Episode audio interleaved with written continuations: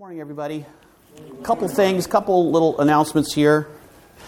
Um, I got to have some conversations with people about the, the work I do with Story. If you're interested in, in using Story in your community, come and talk to me afterwards today. I have little, we do little online trainings. I have this other book, The Gift of Hard Things. If you bought a book, because the book, you, did you guys buy the books and sell them? We did buy the books. Yeah. If you bought a book from Spark, then you get an additional book. And, uh, and it, called The Gift of Hard Things. Each one's a story about uh, a suffering, and then there's exercises to work with it. If you didn't buy a book, these are just $10 if you want to come talk to me afterwards. I'd love to get rid of these and not drive them back to Oregon. so make me any deal, actually, and you can have them. yeah, that's right. Bring me the extra breakfast food you stocked away in your car or whatever. Okay, well, let's let's start with just a little a little prayer here. Remember, prayer, prayer is rest. You know, the spiritual life is about relaxing. it's about trusting. It's about letting ourselves kind of fall back into the everlasting arms. And so let's just take a moment here just to sit, you know, just allowing the swirling children and the noise of people working out front, you know, it's, it's all allowed. It's all acceptable. It's all part of the expression of God in the world. And so, see if you might just give yourself a chance with eyes closed as a way of kind of moving inward. You might give yourself the opportunity and permission to just be in the chair that you're in or wherever you're standing.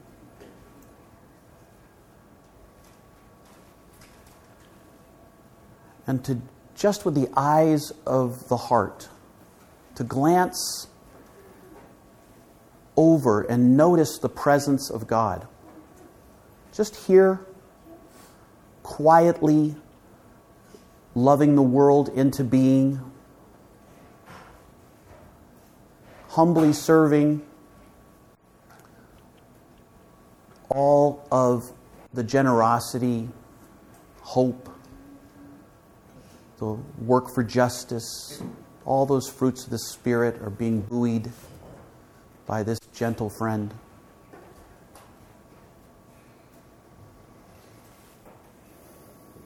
And so just take in what is being given.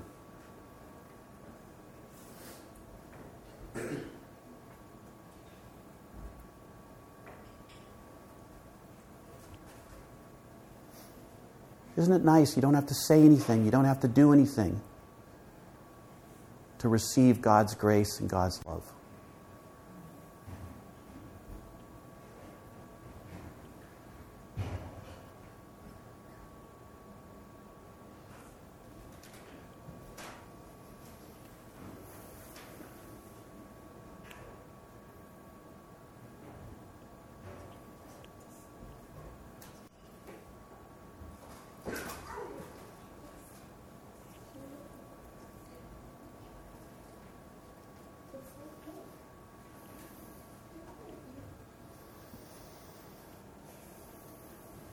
Holy Spirit, we thank you for your presence within and among us. We thank you that you never cease your pursuit of us. You never cease your quiet dismantling of all of the defenses and ramparts we erect around our hearts. We thank you that you long for our freedom and for the, for the full expression of who we are. Help us to increase our trust of you and of one another. And we pray all this in the name of Jesus. Amen. So, a friend of mine who, who serves the church in Iceland uh, sent me a story a number of years back the title, it was, it was from the, the grapevine, is, would be the translation of the, of the newspaper in Reykjavik. And the title said, um, A woman spends three days in search of herself. what had happened, I don't some of you may have been to Iceland. You know how they have, the, they have this tour called the Golden Circle Tour. And it basically, basically takes you to all of these incredible physical, uh, geological sites uh, and vistas uh, across the island there. And you know, most of the things that were you know, in Game of Thrones or in these different movies like this. And uh, so you, this woman got on the tour bus.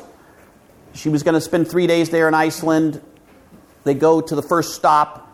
They view the waterfalls or whatever it was. She decides to change clothes. She changes clothes. She comes back onto the bus. The tour guide says, Okay, is everybody here? Are we missing anybody? And somebody said, Yeah, there was a woman uh, who was here about this high. I think she was dressed in yellow. I don't see her. Now, the woman was there, but she had changed clothes. She heard this description and also realized she hadn't seen that woman. And so the tour guide says, Well, let's go out and, and, and, see if we can find her. So everybody goes out, and you know, at each of these stops, there's a ranger station, there's like a tourist store, uh, there's an information kind of booth. And, and you know, Iceland is, is, is young geology, it's a lot of tectonic plates. And there's a lot of signs saying it's dangerous. You can fall through the cracks. They lose animals, and sometimes they lose people when you go off the trails. So they go and they search around, and they can't find this woman. And they're very alarmed. And the tour guide says, Well, uh, you know, we really should move on, but I don't know what to do. And so a group of the people on the tour decide to stay back and to continue the search, including the woman they're looking for. She volunteers to stay back. And so they uh, talk to the ranger. They get a description written, five foot two, dark hair, speaks English very well. And uh, they continue the search. They get the rangers to go out along off the trail to see if anybody's fallen in one of these crevices. They stay there the rest of the afternoon. They go back to the hotel. And they're very alarmed. And they decide they need to report, report this to the authorities that this poor lost woman is not there. And so they make a flyer, they contact the police. Um, eventually, a helicopter is brought out to search this landscape, and the woman spends the next day and a half trying to figure out what happened to this poor woman until one day she's reading the description and she thinks, I think this is me. And so she goes to the police and turns herself in. Found, right? I'm the one with the yellow shirt. I just changed clothes. It's kind of familiar. You know, this search for ourselves, this search to try to figure out where is my life? I feel like I'm two degrees off from who I should be, from how I should be living. This can't be it. This can't be the full expression of who I am. This is not me as the beloved on the earth. I mean, something's going to change, right? Something's going to develop. There is going to be a transformation, right? I mean, I come and I sing these songs and I pray these prayers and I listen to these sermons and I read these books and I do all the self help stuff and I'm still this person. When am I going to become the real me? When am I going to find myself? And we're all in this kind of story. You know, a friend of mine is a priest in, in London, and they went and they collected the stories of people's relationship with God and they made a little book. And they called it the Gospel According to Everyone.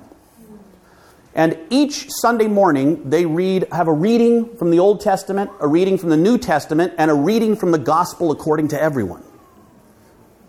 And in that Gospel story that you see in that book, which he sent me a copy of it, and in the Gospel stories here, you see these moments where we feel lost, when we feel betrayed, when we feel dead inside, and we're trying to find a way to shake loose and to shake out the particular way the Spirit of God uh, shines in us. And it's a struggle, and it's a work, and it's a story. We come from love, and we return to love. But in the middle is the struggle, right? Is the struggle. And the invitation in the struggle is to repent. How do we do that? Repent, by the way, means just to turn. Just to turn. We, we, we get lost. We get stuck, right? We go down little rabbit trails. We take the wrong, we, we follow the wrong advice. We follow the wrong impulse. And Jesus says, No, no, no, this way. Back this way. And so we turn, we repent, we change. How does that happen? In the storytelling world, we talk about if you have no change, you have no story. Imagine if the Gospels was Jesus comes out of the water, he's named beloved, and he's like, Boy, that's beautiful. And he went home and lived as a loving person the rest of his life.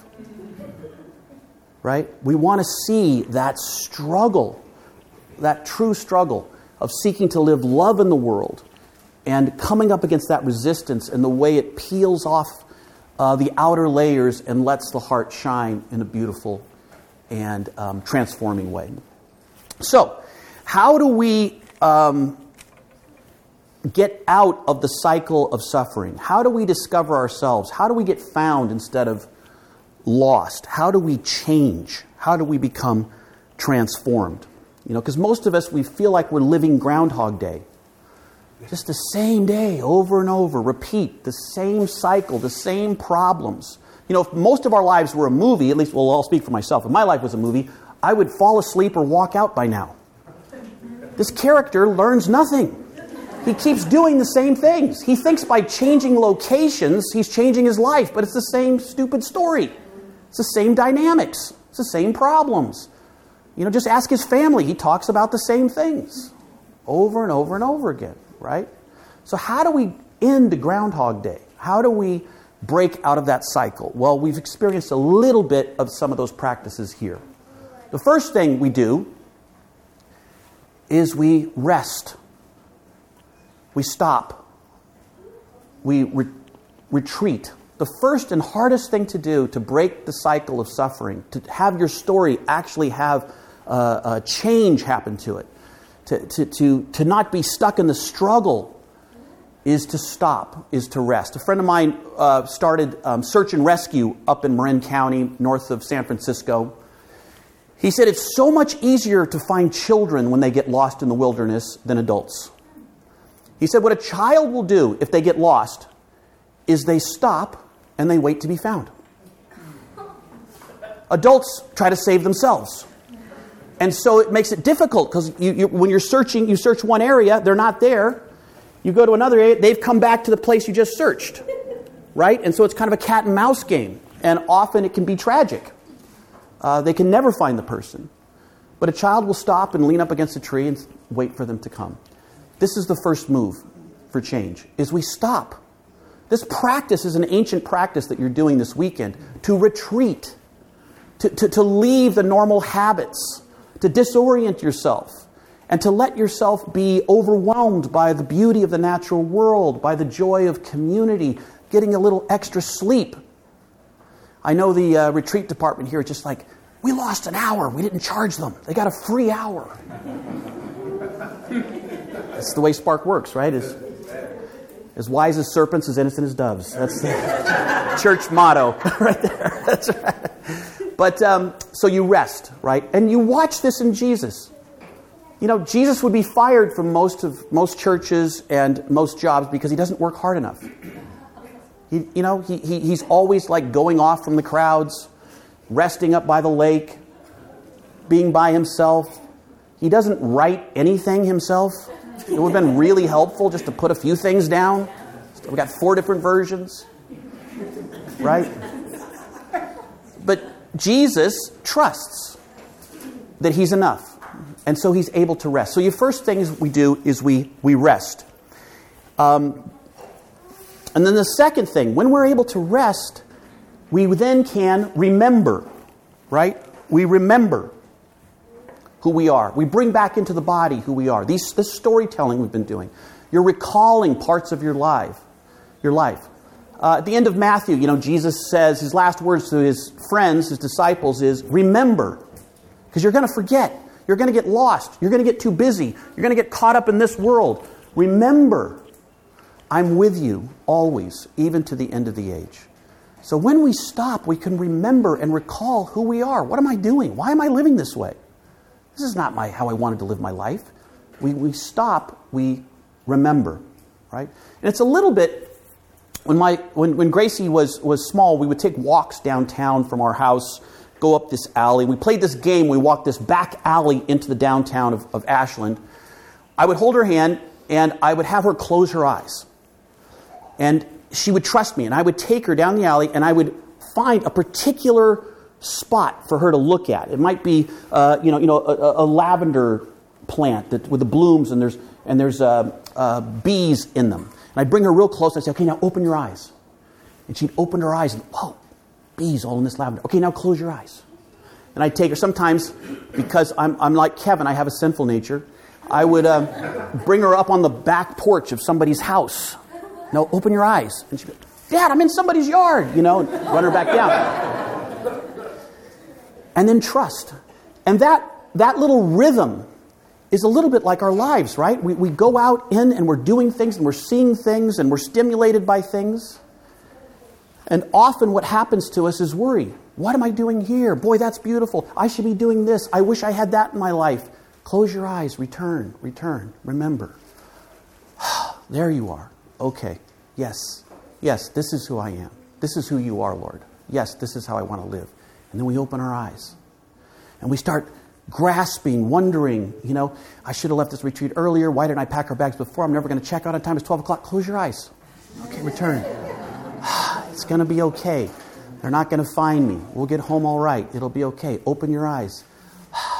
What's my son doing now? Why does he have all that stuff on him? Did he eat any food this morning? I thought my husband was going to take care of this. He didn't. Close your eyes. Remember, return, you know? This is the rhythm. And we need that remembering to get grounded back into our true self, that one, uh, the one who holds us uh, and keeps us despite all the craziness of this life. So you rest.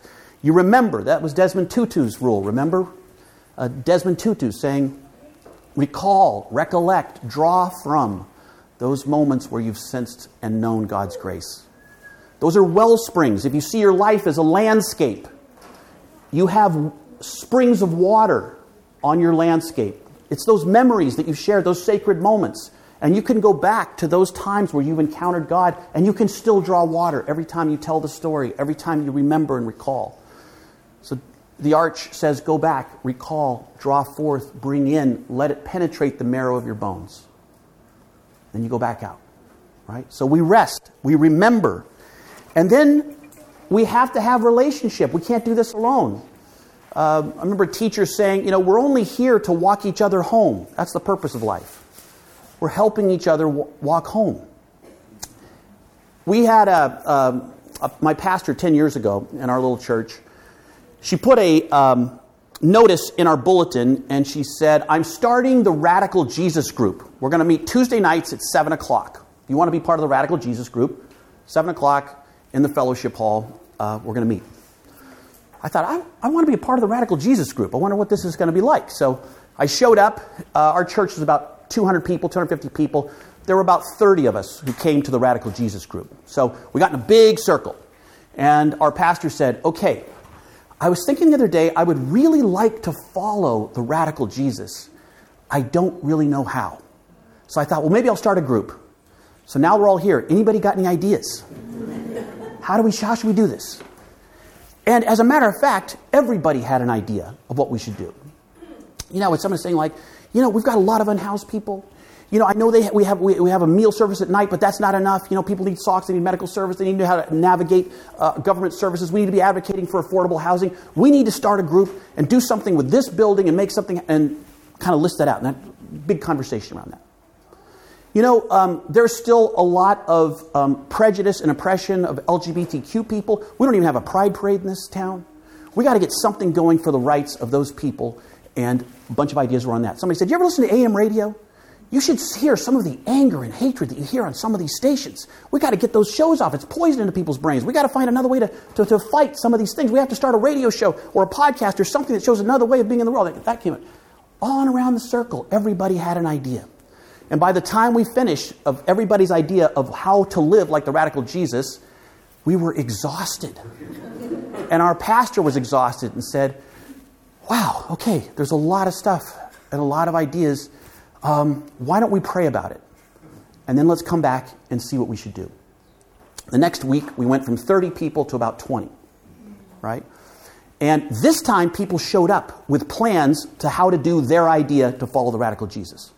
I went and looked at the building. We could build a shower downstairs. I think we could find a way that we could uh, uh, get training and how to help the, uh, fight for affordable housing and, and help some of the folks who are unhoused. Somebody else said, you know, I was thinking we, have, we don't have enough mental uh, programs for mental, the mentally ill here in town, and I think we could combine with the hospital. And they had all these plans. I, have been listening, I identified the shows on the AM radio that I don't like, that I think are full of a lot of hatred, and we could take these on. We could write a letter writing campaign to protest them, see if we can get them off. Kind of goes around the circle like this. And again, our pastor just said, I just have to say, if this is following the radical Jesus, I think I'm out. This feels exhausting. How are we going to do all this? And all of a sudden, I don't remember who said it, but somebody in the group said, What if we just tried for a little bit to practice the radical Jesus with one another? And then um, see how that teaches us how to serve the community pastor said, That's a good idea. Everybody pray about this. And you come next week and you tell the group how you need the radical Jesus to come into your life. The next time we showed up, there were 12 of us, right? And one person started. How do you need the radical Jesus? Guy said, My dad was a handyman. He was also very distant. He was hard to relate to. He, he knew how to fix everything. He never showed me how to do anything. And his biggest shaming comment was never hire a repair person. You can do it yourself. But he never taught me. This guy was like 50 years old. He's sharing this, right? He says, We have a, toy, a, a, a sink that's plugged up in our bathroom. It's been plugged for over a year. And it fills me with shame that I don't know how to fix it. Would somebody come to my house and show me how to do this? Guy Christ said, I know how to do that. I'll, I'll help you. Another woman said, I've been struggling with my weight and my health for years. I'm ashamed and I would like to start exercising, but I just can't get myself to do it. Would someone be willing to take walks with me so I could just start to get my body moving? Yeah, I take walks in the morning. Somebody said, I can do that with you. Somebody else said, My finances are a mess. Uh, my credit cards are out of control. I don't know how to do accounting. I don't know how to do my books. Hey, listen, I do that for a living. I'll come over to your house. I'll help you. We all confessed a need, and we all began to find ways to help each other meet these needs. This went on for three months until we all found a way to help each other grow in these ways. Within two years, we started a homeless breakfast. We rebuilt our basement to put showers in. We started a socks program. We helped start the Pride Parade. We developed a podcast that had the st- stories of changed people. All the original dreams, many of them happened once we slowed down and learned to practice the presence of Jesus with one another. This is an incredible gift you have here. You have people longing in the same direction sitting around you right now. How can you begin to tell the truth about what you need and allow Jesus to move through and among you in a way that grows this community? And I mean, grows you in Christ in a way that frees you, in a way that allows us to change uh, in, the, in the ways in which God longs for us to change. Okay? So we rest, we remember, we relate to one another, we walk each other home. And in that space, we can repent. In the safety of resting and remember and in relationship with one another, it gives us the strength and the courage to say, I'm going to do something different. I'm not living Groundhog Day one more time. I'm going to serve. I'm going to let go of something. I'm going to change. Could you guys help me? Would you hold my hand? Would you hold my hand? I need to take a step this direction, but I can't do it by myself. Would you pray for me? Would you help me? Show me how to fix the sink. Right? Show me how to keep the books. Show me how to let go of things that are killing me. Can you help me? We need each other. That's how Christ moves within and among us.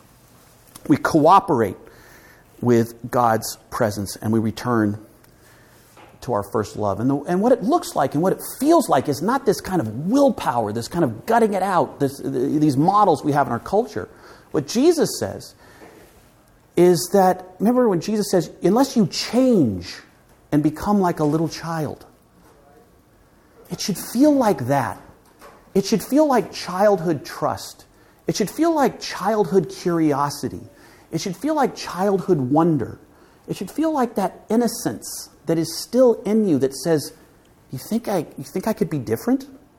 Do you think I could live? Do you think I could trust? It's that childhood, um, original innocence that we're seeking to return to. That's the nature of it. It's, and when we're supporting one another, we, we, we come back to that same kind of pure friendship that sometimes we knew when we were little, right? That kind of trust, that kind of truth telling. Does this make sense? The change is natural. You know, mostly we're just resisting it. You don't have to gut yourself into another way of being. You don't have you can't engineer your transformation, but you can participate. You, you can surrender. You can give up and, and allow God to carry you into the next thing that you're seeking. A way, give you relief from the suffering and the cycle of suffering that each of us is often trapped in. Let me give you a closing image, and we'll, then we'll do a, a little exercise here. Here it is. So, um, I was a freshman in, in college, Willamette University, Salem, Oregon. I was so excited to go to school. I was excited to learn. My first class was an English class. We sat around a table. There were 14 of us. I remember having my notebook out. I remember Mr. Sutliff up there talking about story and language and novels and what we'd be reading. And, and I was taking notes like crazy when five, ten minutes into the class, the door opens and in walked loveliness. This, you know, I was 18 years old and this young woman walks in and I just looked at her and just, just like immediately like, wow, you know, long dark hair and this little kind of bow mouth and these dark eyes and just the way she moved. And, and she came and she sat in the chair next to me. And suddenly I didn't care about English or that class or college or learning anymore, right? I just could feel the heat and the presence of this person next to me. And what I began to do, just sitting there, we're, we're, we're facing kind of to the left, she was on my right. I'm just thinking, like, how do I get the attention of this creature? You know, how do I, how do I find, and, and I'm just thinking about this and, think, and so I moved my paper for my notes over a little bit, and I thought, maybe I'll just write something, you know, here that she'll see. And so I'm trying to think of what to write, and I finally write on the paper. Sometimes I hold a fork in front of my face and pretend everyone around me is in jail.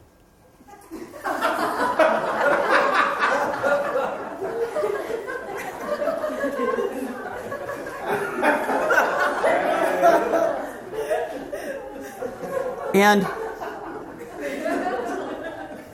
I hear, there's a little delay, but about 30 seconds, I hear her trying to repress laughter. and so I'm kind of smiling, kind of enjoying this. And after a little while, I look down on the paper. She has written, she's left handed, written something on the paper. And what it says is, I'm actually a lady cat in human clothes. And I look over at her, and she says, Meow.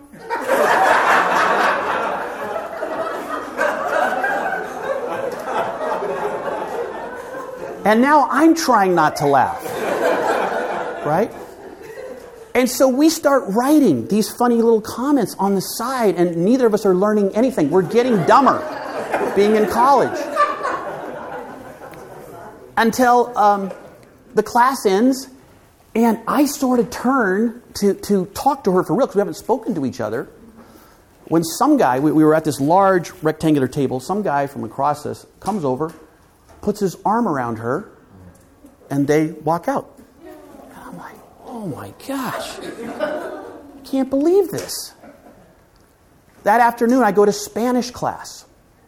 I'm sitting in Spanish class, my first, first time I'm in this class, kind of sitting in the back, and in walks this young woman. And she walks in, and again, I see her and I kind of light up, and a guy, a different guy, comes over and is affectionate with her, and they go and sit together right? And I'm like, what is going on here with this woman, right?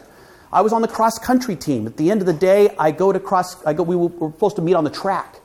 And I meet on the track, sitting there with the team, the coach is talking to us. We're kind of sitting in the stands, and the coach is talking to us. And I see this young woman come up onto the field with a different guy. And they kind of greet each other with a kiss, and then they go run a workout together. And I'm like, this is going to be difficult. I am I have a lot of competition here. Right?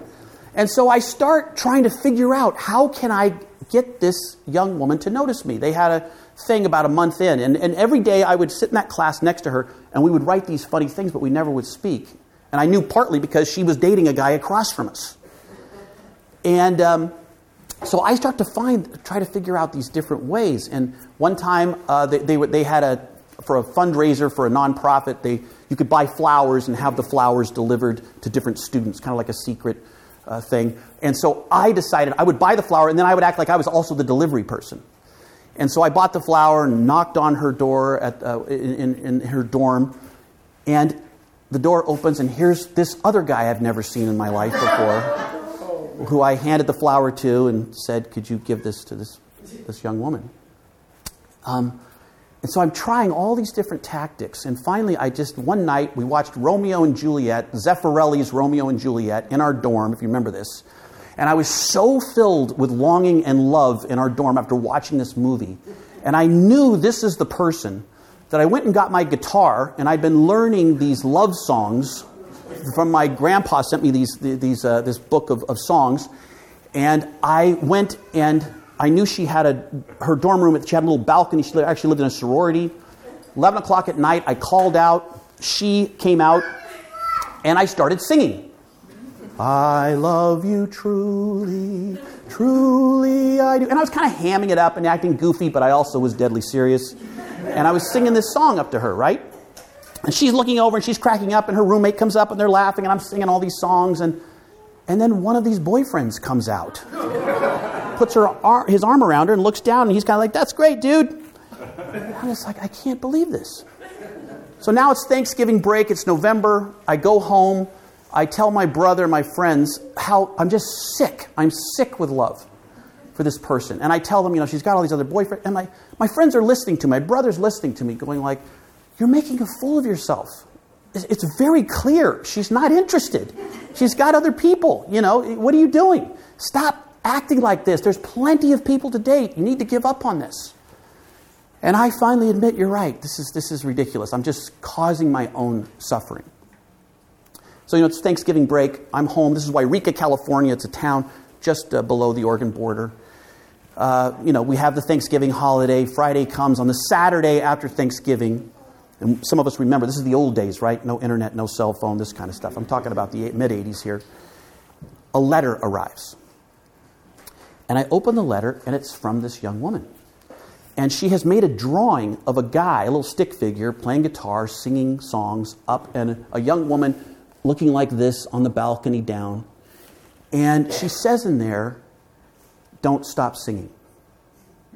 And I think, I am in this race. she wrote this letter to me, right? So I get this thing. And the next day, we're going to head back up to school. And, you know, I call information. I find out, you know, I know she lived in Oakland, Oregon, which is along the I 5 freeway on our way back up to Salem, on the way back to school. And so I, I call her. She gets on the phone. I said, "Hey, I got your letter. Oh, good. I'm glad you got. You know, hey, um, are you going? Uh, I, uh, I can't wait to see you at school tonight. Oh, we have family from out of town, and I don't really have class till Wednesday, so I'm staying here an extra two days. No, you can't stay an extra two days. You got to come. No, I have to stay. Well, can I see you on the way? Yes, I'd love to see you. Great. I think I'll have her isolated away from school and the other guys. I want to do this. So I tell my friends, hey, we're heading back home. Can we pull off? I'm, I'm, I'm actually catching a ride with two buddies. Can we pull off in this little town of Oakland? I want to see this girl just for a little bit. You guys are going to love her. She's amazing. And of course, they're like, no way, we're not doing this. We just want to get back to school. And I think, well, I'll convince them. We get in the car, we're driving north, and I'm telling them how amazing she is, and they keep saying, like, we're not stopping. Okay, just so you know, we're not stopping. And I say, Yeah, but you know, maybe we could get gas there and I could see her there. No, we're not doing that. And we're driving, but we left late, like 6, 7 o'clock at night, Sunday night, and it's starting to snow. And as we go over the pass, if you've ever driven that highway and we're coming into Oregon, it, the snow was coming down, you know, just kind of flakes and then dimes and then nickels and then heavy quarters, just heavy snow. And we pull off uh, at this town in, in uh, Roseburg, and we're about 20 miles from her town. And we're getting gas, and I go to a payphone and I said, Hey, is there any way you could come down here? And she's like, Well, no, you're like 20 miles from me. Can't you stop it? No, they, my friends won't stop, and the snow's coming down. And she goes, Well, my mom keeps saying, you know, you're going to make a way here. And I said, Well, tell your mom I'm trying, but, you know, I'm not in charge of the driving. I'm not in charge of the car. I really want to see you. And there's this longing going back and forth off the phone, but we can't figure it out. I hang up the payphone, we get in the car, and we start to drive. And I'm pleading with my friends, I'll pay for the rest of the gas, I'll buy dinner, let's just pull over at this town. No, they say. We pass the exit to Oakland, Oregon. We go one mile, two miles, and then the traffic is stopped. And we sit there, we sit there, we sit there, we sit there. The snow is piling up and coming down. It's one of those kinds of, it's so, we're so stuck that people are getting out of their cars. And so we're talking to truckers, and truckers are on their CBs, and they say, Yeah, there's a, there's a truck jackknifed up on Rice Hill, and it's, a, it's, it's going to it's gonna be a while. So we wait half hour, 45 minutes. It's now 11 o'clock at night. We're standing out there. And all of a sudden, it just comes to me go find her. And I realize I have the letter with her address. It's before cell phones, right? So this is old school. And so I just turned to my buddies and I said, you know what? I'm leaving. I'm going to go find this girl. And they're like, what are you talking about? You're going to find this girl. I said, I have her address. I'll find it. They said, How are you going to find it? It's the middle of the night. You're, you're just going to walk around. It's a small town. I can find it. I get my bag. I hop the freeway divider. I walk down I 5 for two miles because traffic's completely stopped on that side as well. In the snow, go up the exit, drop into town. Her, the street she lives on is Oak Street. This is Oakland. And I start looking around. You know, it's middle of the night. Pine Street, Elm Street, Oak, Oak Street. And I knew it. I just knew it. I knew love was going to lead me and guide me. and I found Oak Street, and I find the house number, and I go up to the door, right? It's past midnight, lights are off, but I knock on the door. Dog barks, light turns on, and all of a sudden the door opens, and there's a man, right? He's in a robe. And I say, Hey, um, I'm not a weirdo. I'm just a guy who, um, well, I know your daughter. I don't know if she's mentioned me, but um, we've been spending some time together, and uh, I just wanted to know if she could come to the door and I could just say hi. I don't need to come inside. I just wanted to say hi to her, and then I'll leave. And this guy's like, You know my daughter? I said, Yeah. And he said, And, and you want to talk to my daughter? Yeah. He said, my daughter's five years old.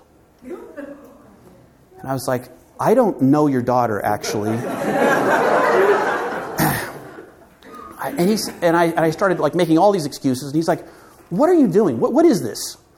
And I said, You know, I, I go to school with this girl and, and uh, Jill, and, and I wanted to see her. And he's like, Okay, come inside. So I come inside this stranger's house. We sit at the kitchen table.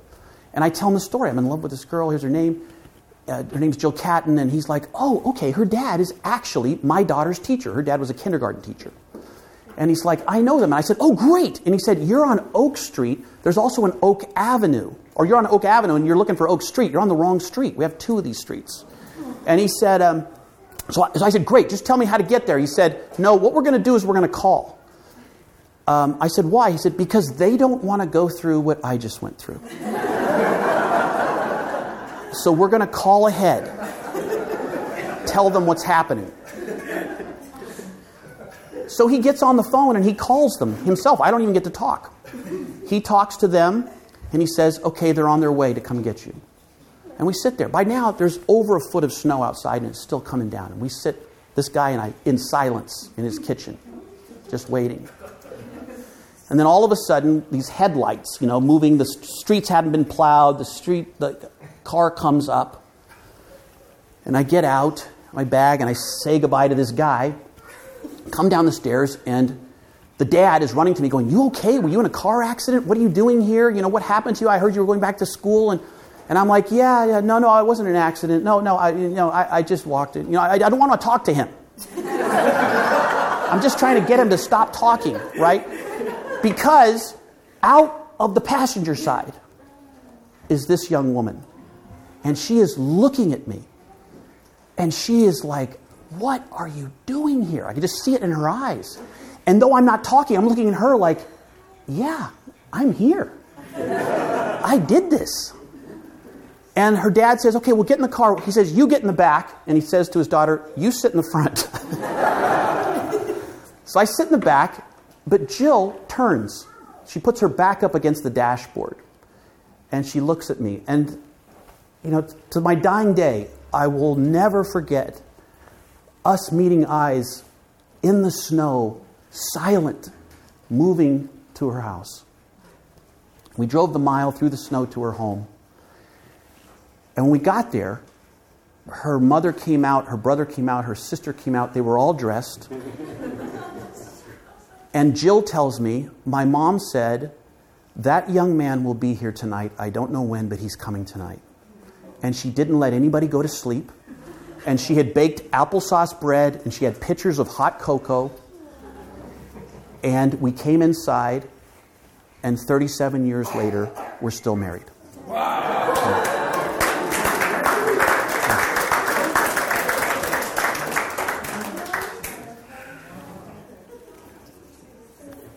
It's my love story, but it's also has all the plot lines and dynamics and yearnings of our spiritual journey as well. Every one of us longs for love, and there are obstacles. There are side trails. There are times of defeat. There are times we give up. There are times we're at the wrong address, searching in the wrong places with the wrong people.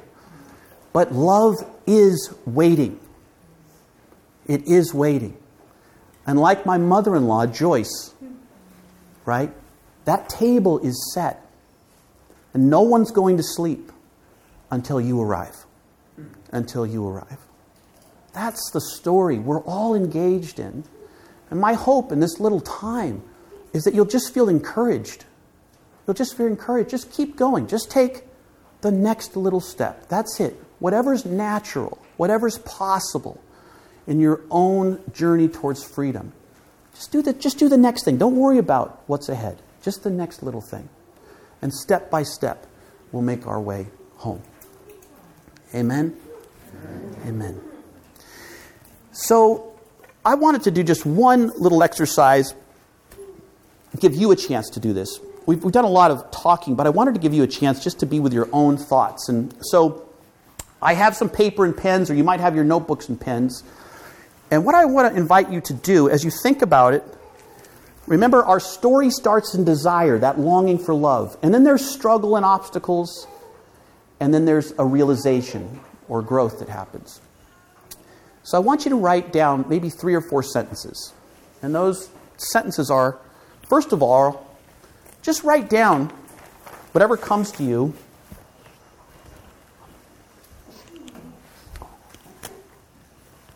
At this point in your life, my deepest desire, my longing right now that I'm holding, that I'm carrying, what, what is that? Just in one sentence. Maybe it's just one word. What's, what's the desire you're holding right now? Way down deep. What's the longing?